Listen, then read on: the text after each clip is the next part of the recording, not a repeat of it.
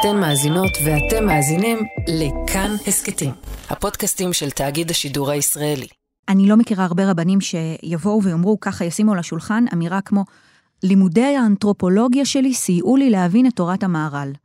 כאילו הוא בא ואומר, לימודי המערב של האוניברסיטה עזרו לי להבין בצורה מיטבית את מסורת ישראל. אבל הוא ישים את זה בכוכבית.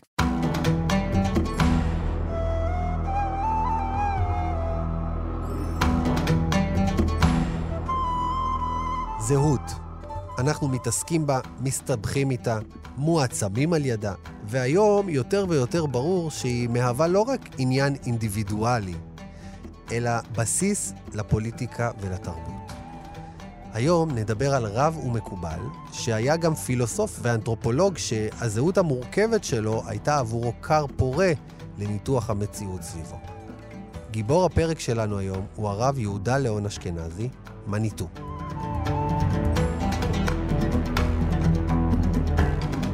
ברוכות הבאות, ברוכים הבאים לשרשרת זהב.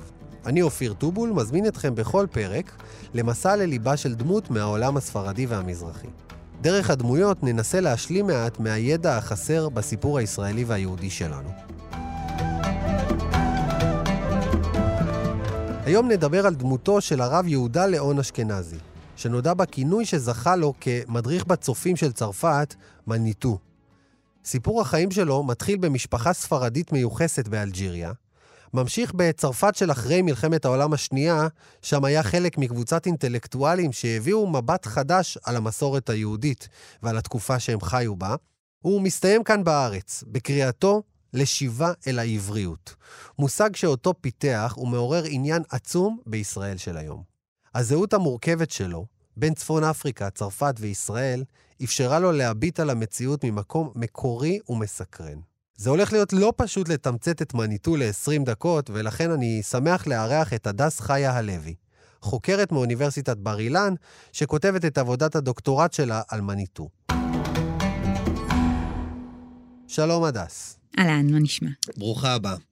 אז תראי, בואי נציב לעצמנו מטרה אחת צנועה, והיא לסקרן את המאזינים שלנו, לברר קצת יותר על מניטו כשהם יסיימו להקשיב לנו היום. את זוכרת בעצמך את הרגע שבו נתקלת בו ונדלקה לך נורה?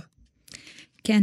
אמ, הייתי חניכה במכינה קדם צבאית, גיל 18, לפני 250 שנה בערך, ומגיע אמ, מרצה לדבר איתנו על איפה היה אלוהים בשואה. אחת ההרצאות היותר מעניינות, למרצה קוראים ישראל פיבקו, לימים אחד מהאנשים העיקריים שמוציאים את הספרים של מניטו.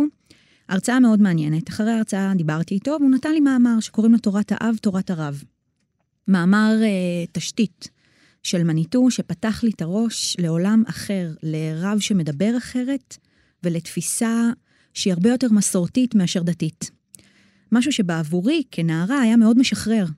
פתאום לא לדבר על אה, דתיות והלכה, אלא לדבר על זהות ומשפחתיות.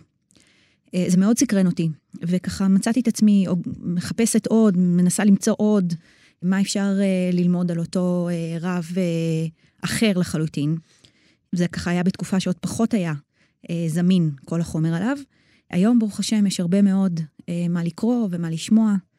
אז זה ככה מה שסקרן אותי. בואי נתחיל ונצלול קצת uh, לסיפור חייו. אני חושב שהביוגרפיה שלו uh, מספרת הרבה על ההגות שלו. הוא נולד באורן, דרך אגב, כמו אימא שלי, באלג'יריה, mm.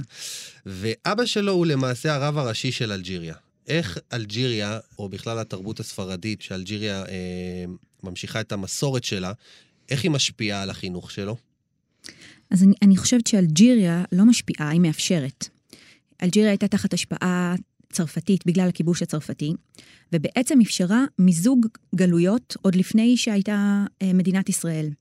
יש שם תרבות ספרדית, או נצר לשושלת אה, מקובלים, אה, אבן טובול, ככה חינוך מסורתי ספרדי עמוק, יחד עם זאת הוא לומד באוניברסיטה מקצועות שהם פילוסופיה, שהם אנתרופולוגיה, עד כמובן הכיבוש הנאצי. או ההשפעה של הכיבוש הנאצי, ואז הוא בעצם מסולק מהאוניברסיטה. אבל מה שאלג'יריה מאפשרת זה מפגש מזרח ומערב. והדבר הזה פותח למניטו את הראש. מצד אחד, מאוד ברור לו מהי הזהות שלו. מצד שני, הוא מסתכל על החברים שלו שנוהרים אחר uh, תרבות המערב, והוא לא מבין. הוא לא מבין מה הם מוצאים שם. הוא בא ואומר, כשלמדתי בישיבה ידעתי שזה שלי. כשהלכתי לאוניברסיטה ידעתי שלא. והנהירה הזאת הופכת להיות המסע של החיים שלו. הוא באופן שיטתי, מגיל מאוד מאוד צעיר, נוהר אחר אותו נוער שמבולבל קצת, שמנסה למצוא תשובות בתרבות אחרת לשאלות שהזהות של אותו נוער אה, מעלה.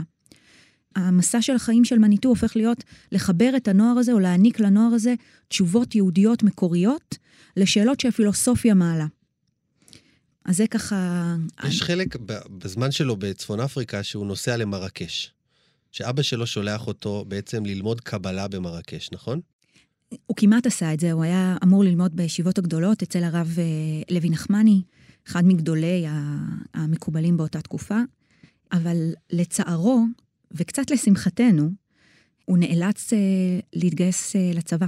בעצם במלחמת העולם השנייה הוא מגויס לצבא, הוא משמש כרב בפלוגה.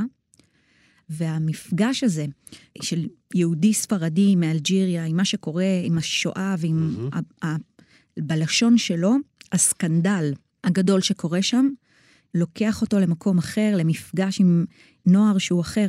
אם עד עכשיו דיברנו על נוער אלג'יראי, שהוא פוגש, עכשיו הוא פוגש כבר נוער אשכנזי, שזה משהו אחר לגמרי. ש, שבעצם, אנחנו מדברים על הימים שאחרי uh, מלחמת העולם השנייה, הוא בעצם עובר לחיות בצרפת גם. מה הוא מוצא שם? מה הוא רואה? הוא רואה קהילה יהודית מפורקת, הוא רואה חשיבה הומניסטית שגם היא באיזשהו מקום מפורקת אחרי כל מה שקרה?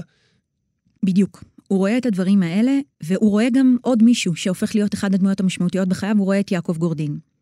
מצד אחד, הפירוק והרצון העז שלו לקחת חלק באיחוי הקרעים ובהחייאת הקהילה היהודית מצד אחד. מצד שני, האיש רוח הענק הזה, אשכנזי, הוא כך קורא לו הרב האשכנזי הראשון שלי, אה, מצליח לחבר אצלו איזושהי תפיסה שמחיה תודעה שלמה שנקראת תפיסת התולדות שלו. Mm-hmm.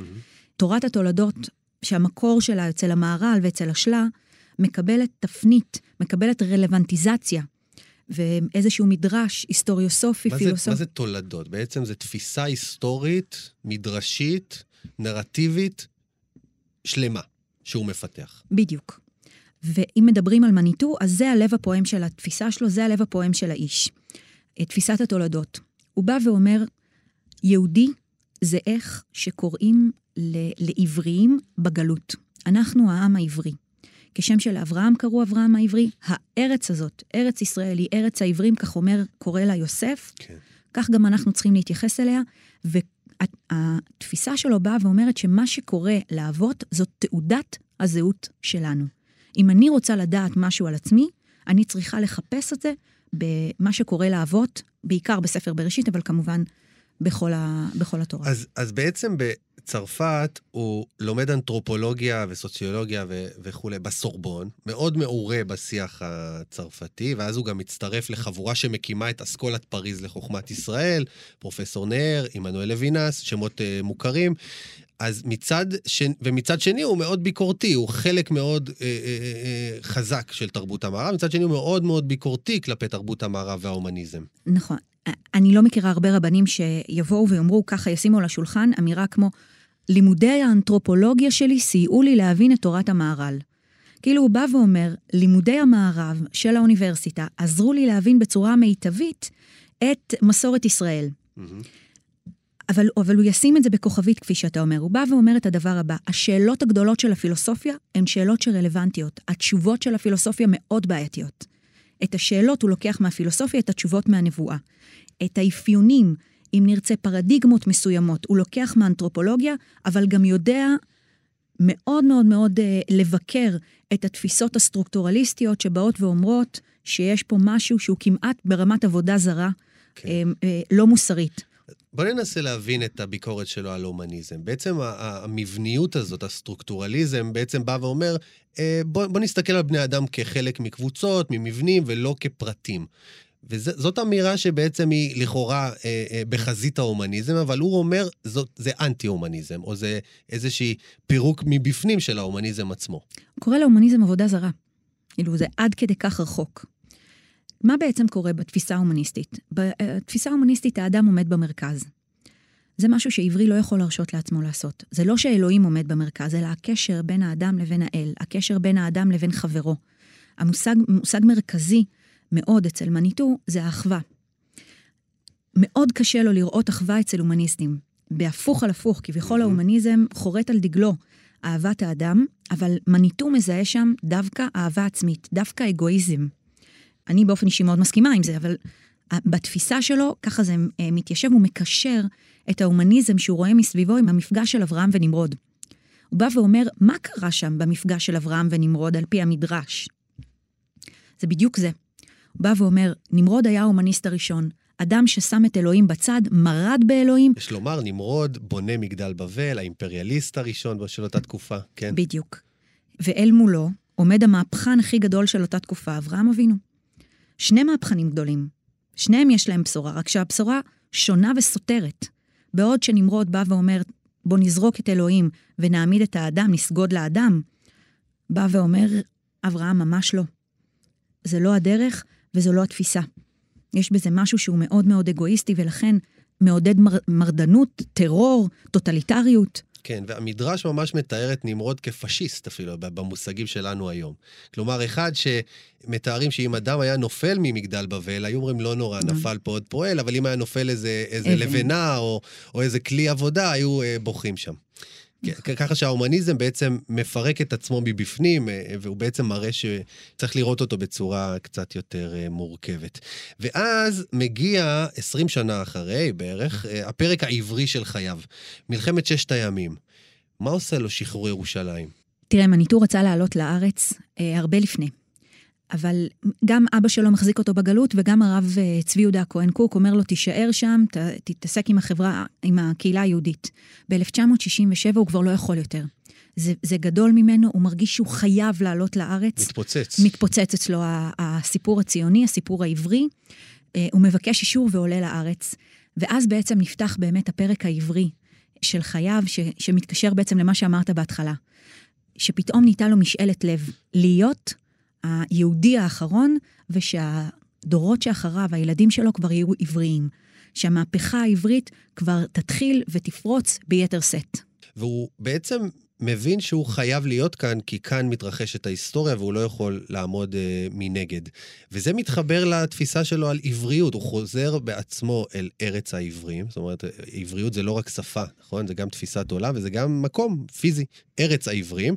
מבחינתו העבריות הזו היא המפתח ממש להבנת ההיסטוריה, נכון? של העם היהודי, אולי בכלל. כן, מה שמניטו בעצם אומר זה שהפרויקט הציוני או הפרויקט העברי זה החזרה של עם ישראל להיסטוריה. עם ישראל במשך אלפיים שנות גלות חי מחוץ להיסטוריה. בעצם מחוץ לזמן, מחוץ לטריטוריה, משהו שהוא חסר גוף, חסר, אה, כמעט חסר נשימה. הפרויקט הציוני מחזיר את עם ישראל להיסטוריה. ומציב את עם ישראל בתוך המפה הבינלאומית כ, כישות שרוצה עצמאות ורוצה טריטוריה משל עצמה. זה פרויקט שהוא פרויקט אדיר, ש, שמניטו בא ואומר, תקשיבו, זה לא חידוש גדול. כשאברהם אבינו מגיע חזרה לארץ כנען, הוא מגיע בגלל שאותו נמרוד שדיברנו עליהם מקודם, כבש את כל האזור וגירש את אברהם אבינו ומשפחתו לאזור חרן. כשהחבר'ה אה, של בית שני גולים, הם חוזרים חזרה לארץ. שווה להכניס גם את יציאת מצרים פה. גם הם גולים וחוזרים חזרה לארץ כעם. כן, גם אנחנו עושים את אותו דבר. רבותיי, ההיסטוריה חוזרת. בדיוק. זה בדיוק הלופ הזה של התולדות. זה סוג של מעשה אבות סימן לבנים. כן. קרה להם, יקרה גם לנו. אבל מבחינתו, החזרה לארץ היא חזרה גם אה, לזהות חדשה. נכון? הוא קורא לנו לקלף את הגלותיות מאיתנו. הוא אומר, אני מקווה שאני היהודי האחרון. מה הפירוש?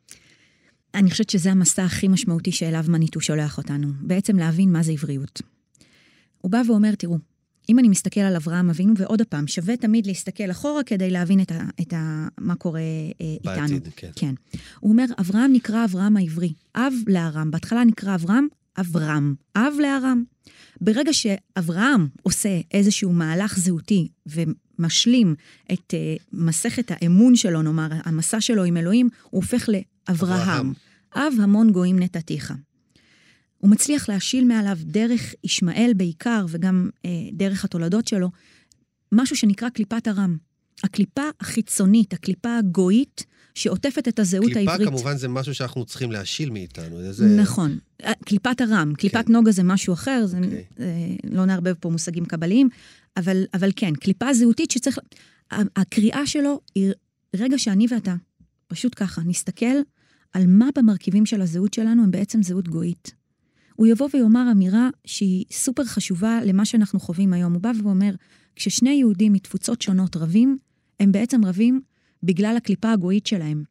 כי בעומק, פנימה, יש לנו זהות שהיא זהות אחידה, הזהות העברית שלנו. אבל במחלוקות, יש לנו בעצם שאריות גויות. במחלוקות אנחנו מרוקאים ופולנים ודתיים, כן? הוא לא היה דתי, נכון? לא. זה מצחיק להגיד את זה שהוא לא היה דתי. הרב הלא דתי הראשון. אמ, כן, בעצם, מה זה לא היה דתי? מניטו יצא בצורה, אה, יצא חוצץ בצורה מובהקת נגד התפיסה הצדוקית, הוא קורא לה, של ההבנה של הדת. הוא בא ואומר, עברי לא צריך להיות דתי. הוא צריך שתהיה לו תפיסה שהיא תפיסה דתית, אבל הוא צריך גם להבין שהזהות העברית לא מורכבת רק מדת. היא לא מורכבת רק מהלכה. היא מורכבת מתפיסה זהותית. משהו שהוא בכלל. מעולמות האנתרופולוגיה. בכלל לא משהו שהוא קשור לרליגלו, לעולמות רליגיוזיים. זה, זה, גם גוזר את היחס שלו להלכה. הוא אומר שחלק מהסרת הקליפה זה שבגלות הצטמצמנו לפרופיל של שבט לוי. כלומר, אה, אתה יודע, אה, כלומר, אין, אין לאלוהים רק את דלת אמות של הלכה בזמן שעם ישראל בגלות. אז הוא אומר שכשאנחנו חוזרים לארץ, אנחנו צריכים לפתוח ולאמץ עכשיו, לחזור ל-12 השבטים ולא רק לפרופיל אחד. בדיוק. מניטו מדבר על ריבוי בהלכה, אבל אחדות באמונה. איך עושים את זה זו שאלה מאוד מאוד גדולה. אגב, אבל... אמירה מאוד לא קונבנציונלית בימינו. מאוד מאוד לא קונבנציונלית בימינו, מאוד אמיצה בעיניי. מאוד אמיצה, להסתכל רגע על הזהות העברית השורשית ו- ולבוא ולומר, חבר'ה, אנחנו עם ההלכה של שבט לוי, בואו נגיד את האמת לעצמנו. אנחנו רבים על משהו שלא שווה לריב עליו בכלל. צריך רגע לפתוח את ההבנה לתפיסות הלכתיות שונות. צריך להבין, מניטו לא אמר בוא נהיה חילונים. כן, אורתודוקסי לגמרי, אין פה איזה... הוא לא מדבר בשפות של, של, של הנוצרים, לא אורתודוקסיה, לא רפורמה, לא קונסרבטיבים, זה מבחינתו מושגים של נוצרים. הוא מדבר על תפיסה מסורת, על תפיסה של מסורת.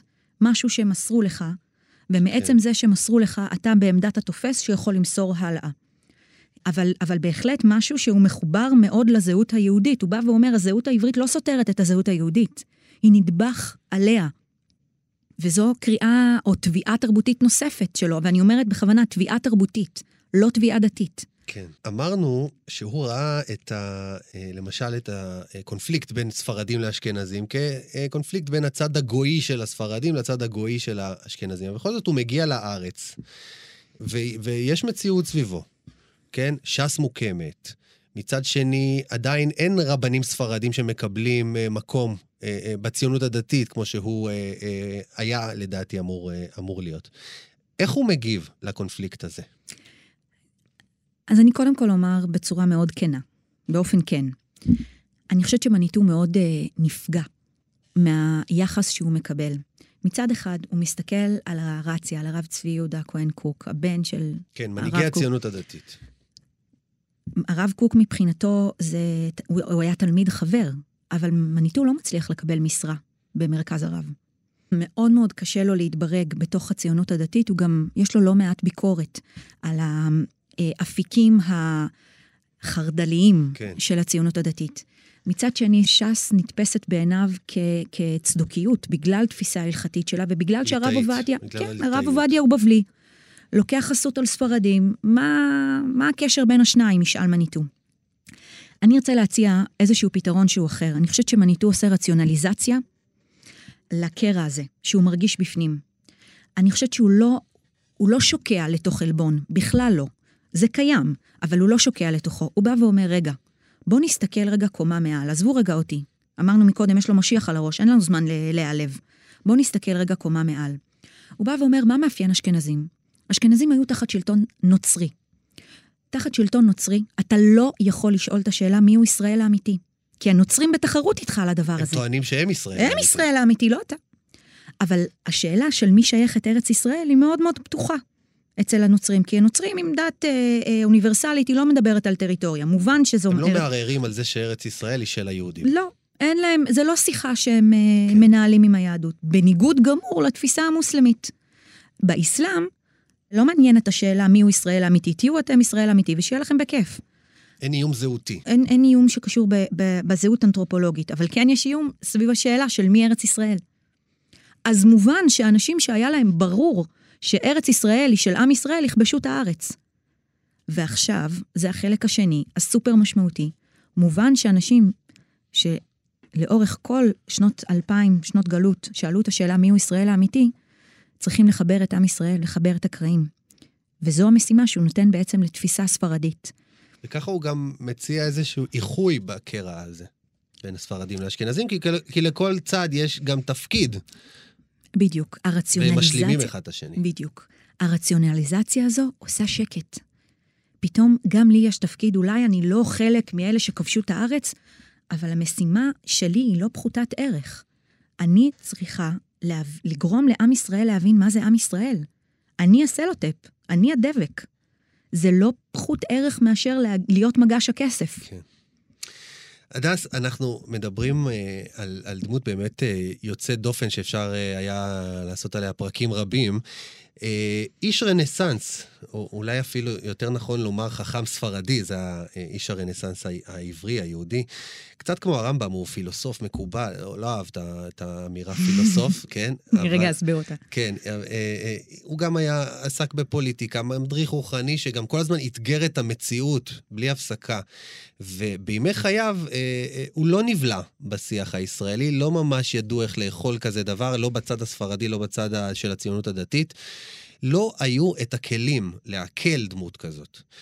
אז לסיום אני רוצה לשאול אותך, אם את חושבת שבינתיים, מאז uh, פטירתו עברו כבר 26 שנים, את חושבת שבינתיים השיח כאן השתנה? איך היו מגיבים למניטו אם הוא היה מופיע היום?